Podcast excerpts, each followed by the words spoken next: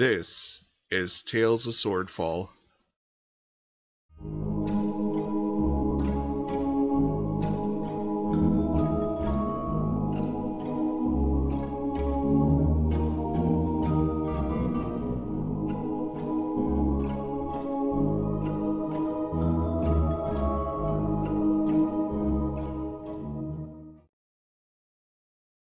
Hello, I'm Paul. This is Tales of Swordfall.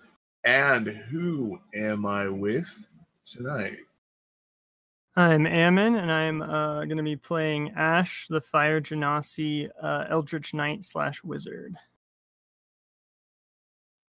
And I'm Guy, and I'm playing Norg Voltspur, your favorite little uh, halfling monk. I hope he's your favorite, please.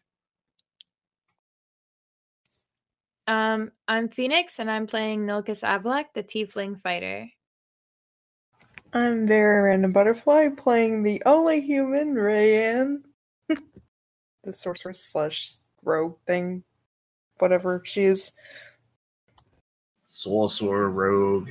Yeah, you are the only human out of our two groups. Congratulations. I am vanilla. And I'm fine with it.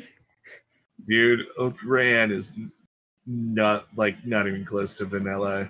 If she's vanilla, she's vanilla with lots of just bits of candy like sprinkled without. You know, if you're vanilla, you're like that at the yogurt stand that you can put any topping on, and some kid went crazy, and they're like, "Well, I'm gonna have like the uh, sprinkles and the Sour Patch Kids on it, and this and this, and by the time they weigh it, it's like ten pounds." So- Yes. And we're already talking about food. So, anyways, um, where we left off last time was you guys gained a house. You all had heart to hearts. You all explored the house, found a few things, found that there was a extra room there that shouldn't have be, been there, and it was all magical. Um, you uh, some of the characters explored the basement, found a few things down there, and um, everyone went to sleep. We had a few dreams. It was all very nice. And then I think some holidays happened, and here we are, a few weeks later. Hooray! So, we didn't have dream sequences from two people, and I would love to actually do them. Uh, so, just for funsies, could Nilkus and Norik both give me a wisdom check? Just straight up wisdom. Oh boy, oh boy. Uh, get my character sheet pulled up. Oh no, no, it's me. Guy. Okay, cool, cool. You got a 20, uh, Nilkus, and 11 That's nice. Norik, yeah. Alright, I will think about these numbers as we're doing this. So, Nilkus, you haven't quite gone to that point of sleep where you start sleeping because, you know, that crazy Rayanne started screaming in her sleep and her bedroom looked like she was on fire, and then you decide to sleep against the door. So, like, is this comfortable for Nilkus even? He doesn't really care. He just sort of wants to keep an eye on Alonzo or wherever he is. I know he saw him go into his room, but he just he wants to trust him, but he's just not sure right now. That's that's always always a thing. And uh, like we know that the last time you slept, you were like in a nice, like very calm area. But like when where was like the very last place that like Nilka slept before we knew he even existed? Um, he probably would have, you know, just camped out somewhere along the way. Um, otherwise he would have been somewhere with the vipers or some sort of underground.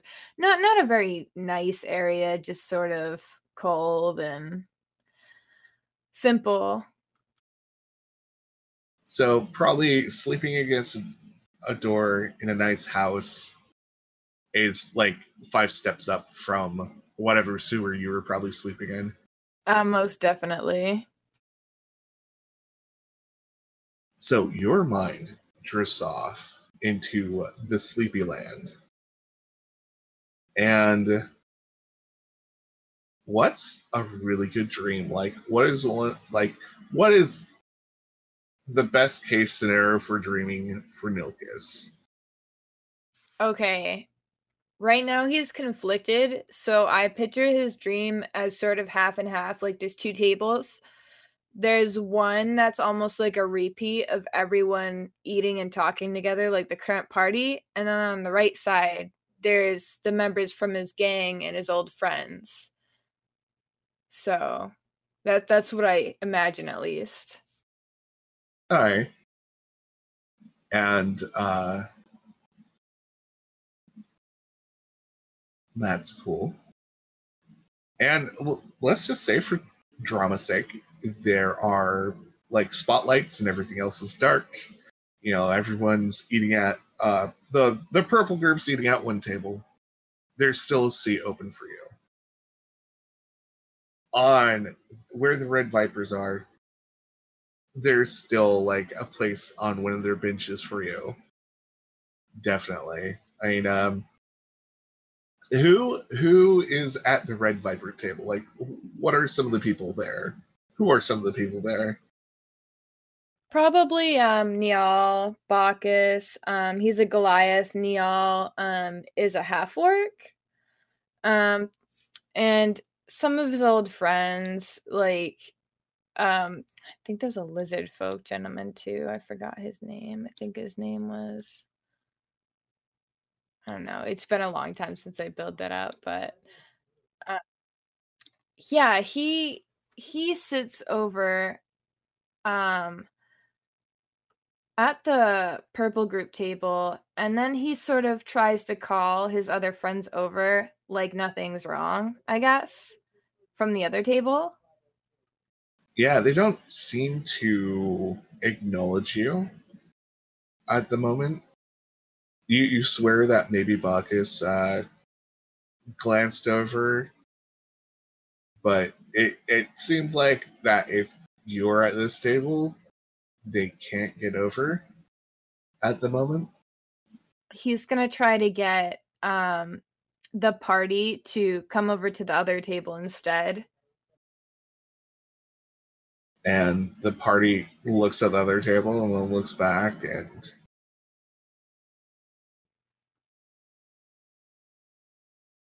I guess he's gonna start trying to like drag like Norik and Rayanne and Ash just like over like one at a time, like by the arms. Uh, and as you do that, um, I think it would be appropriate in this dream um, that if Nork and Ash were getting pulled by Nilkus, like if this was reality, uh, Ash and Nork, if uh, Nilkus was like, "Hey guys, let's go over there to this table with all these horrible people," like what would your guys' actual reactions be? I think um, Ash kind of knows these guys' uh, reputation and would kind of just shake his head and say, "No, these these guys are bad news." And uh, Norik would um, Norik would probably say, "Are these your old friends?" Well, you don't know. I mean, they can change. It's it's not a big deal. It's fine. They can change. Do you think they have? Uh yeah, I mean, He just like he says let's let's all gamble and have a drink together. It's it's it's not a big deal, really. Marianne is staying planted at this well at her seat. And you notice that by this point, Ash has completely disappeared. Um, Ran is starting to wander off. Like, you notice that, like, the more you try to pull your exist, well, the current group that you're with toward your old allies, the more that there seems to be like a resistance and people are just kind of going away from Nilkus. Um, it seems like just everything's falling apart.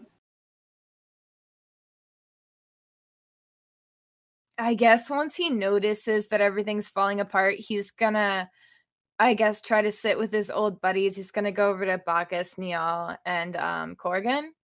Bacchus is a very like stern, serious kind of guy, but once you have him with a few drinks, he's pretty friendly, but he's very, very strict. He's the leader of the group and he's was sort of like a father figure to him, but if he found out what Nilkus has been like around and with the bounty situation, he would not be welcome back.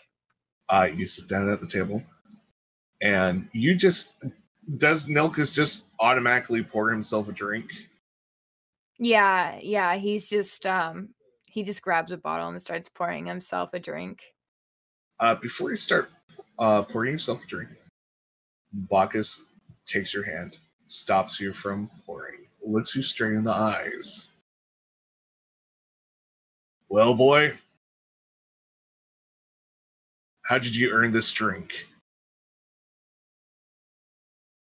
What do you mean? Stop messing around. I've I've tortured enough people. Don't you think I've been through enough? But everybody who sits here, they've done something recently. They've turned in bounties, they've done jobs. What have you done? I I upgraded. I'm a bounty hunter now. I'll I'll figure it out. I don't want to go back to my old job. I'm fine. I can handle it. Uh, he looks at you dead in the eyes again. And uh, he points off in the distance, and you see a light show up with a single bounty poster on it.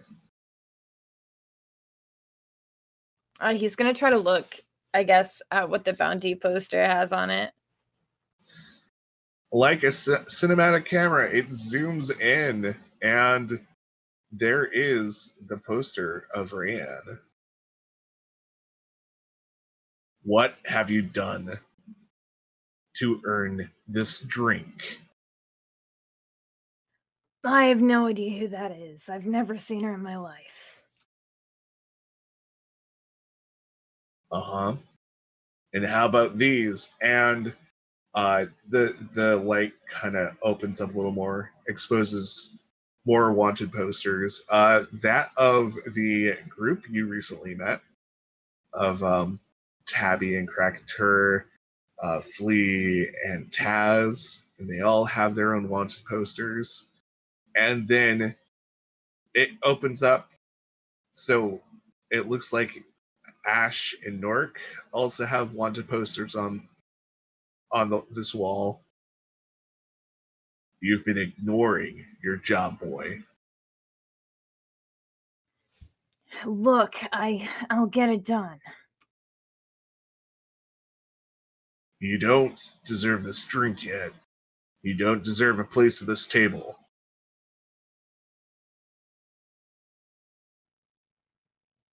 Uh, he just starts like grabbing the posters and like taking it with him out the door.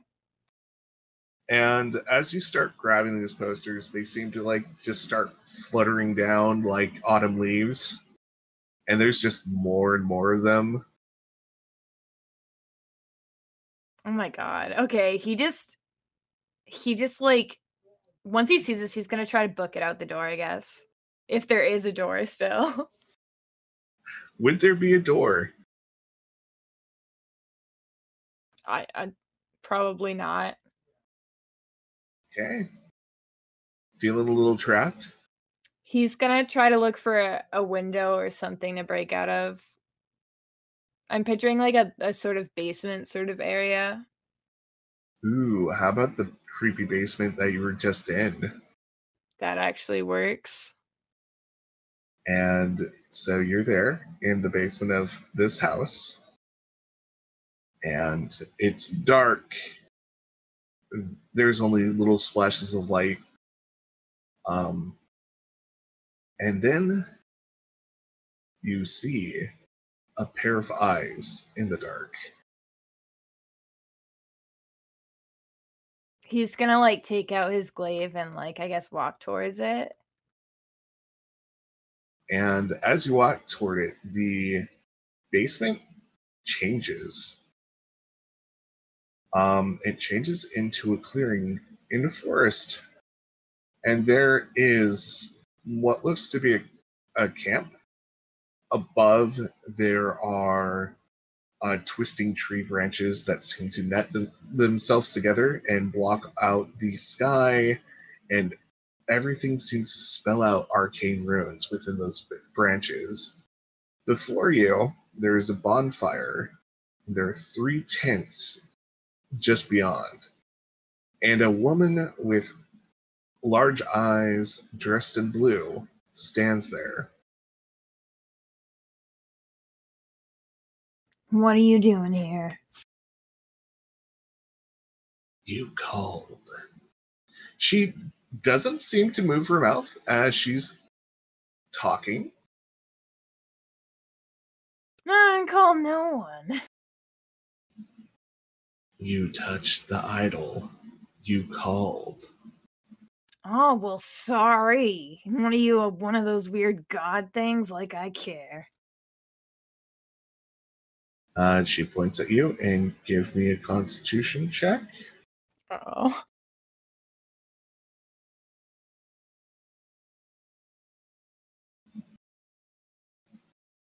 Constitution save, I should say. Huh? Oh, sorry. Oops. Oh, no, you did a save.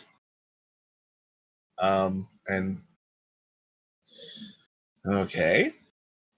Now roll me 3d8.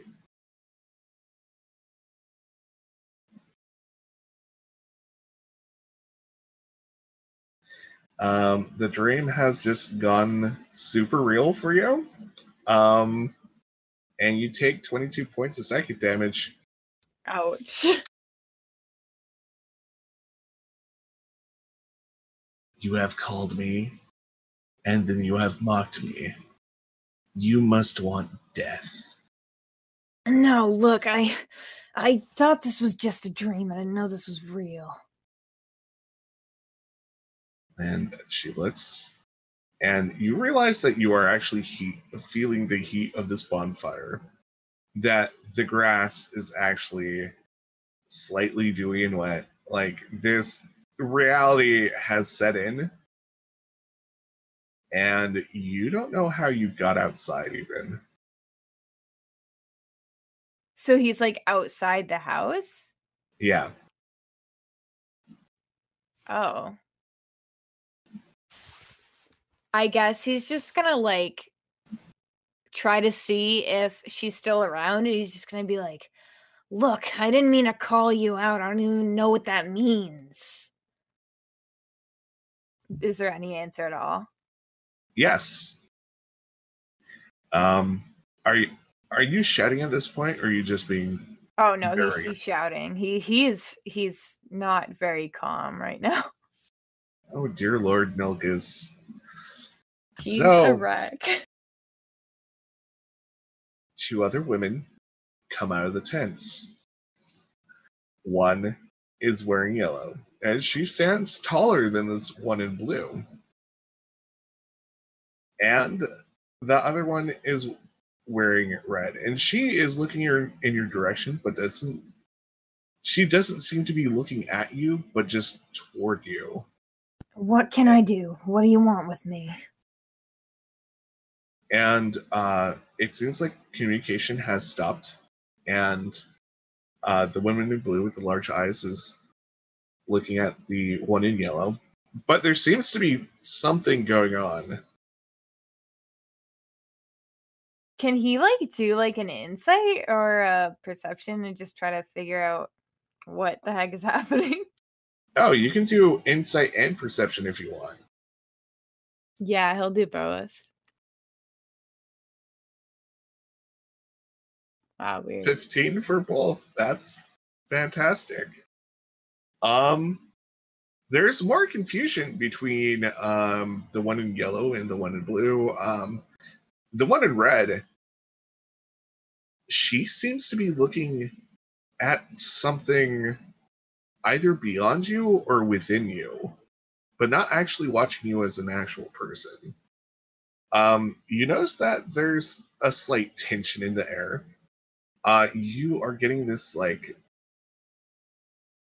you're getting that feeling that you sort of felt at that one camp spot that Nork chose, uh, near between Long, yeah, near Longbarrow, and uh, it's like you're slowly getting the sense that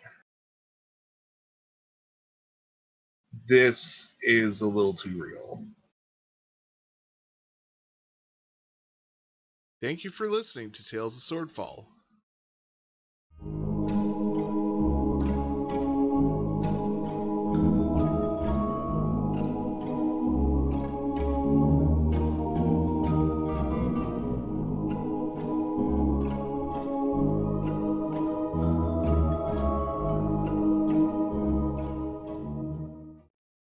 Please consider listening to these podcasts.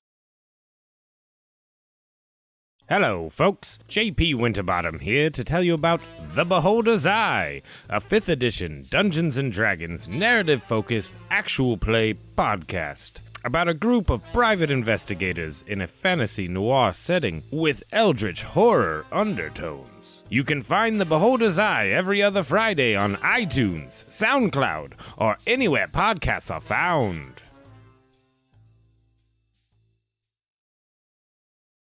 Please consider supporting Tales of Swordfall. Support us by sharing this content, writing a review, or even rating us. You can also support us further by pledging less than a dollar a month.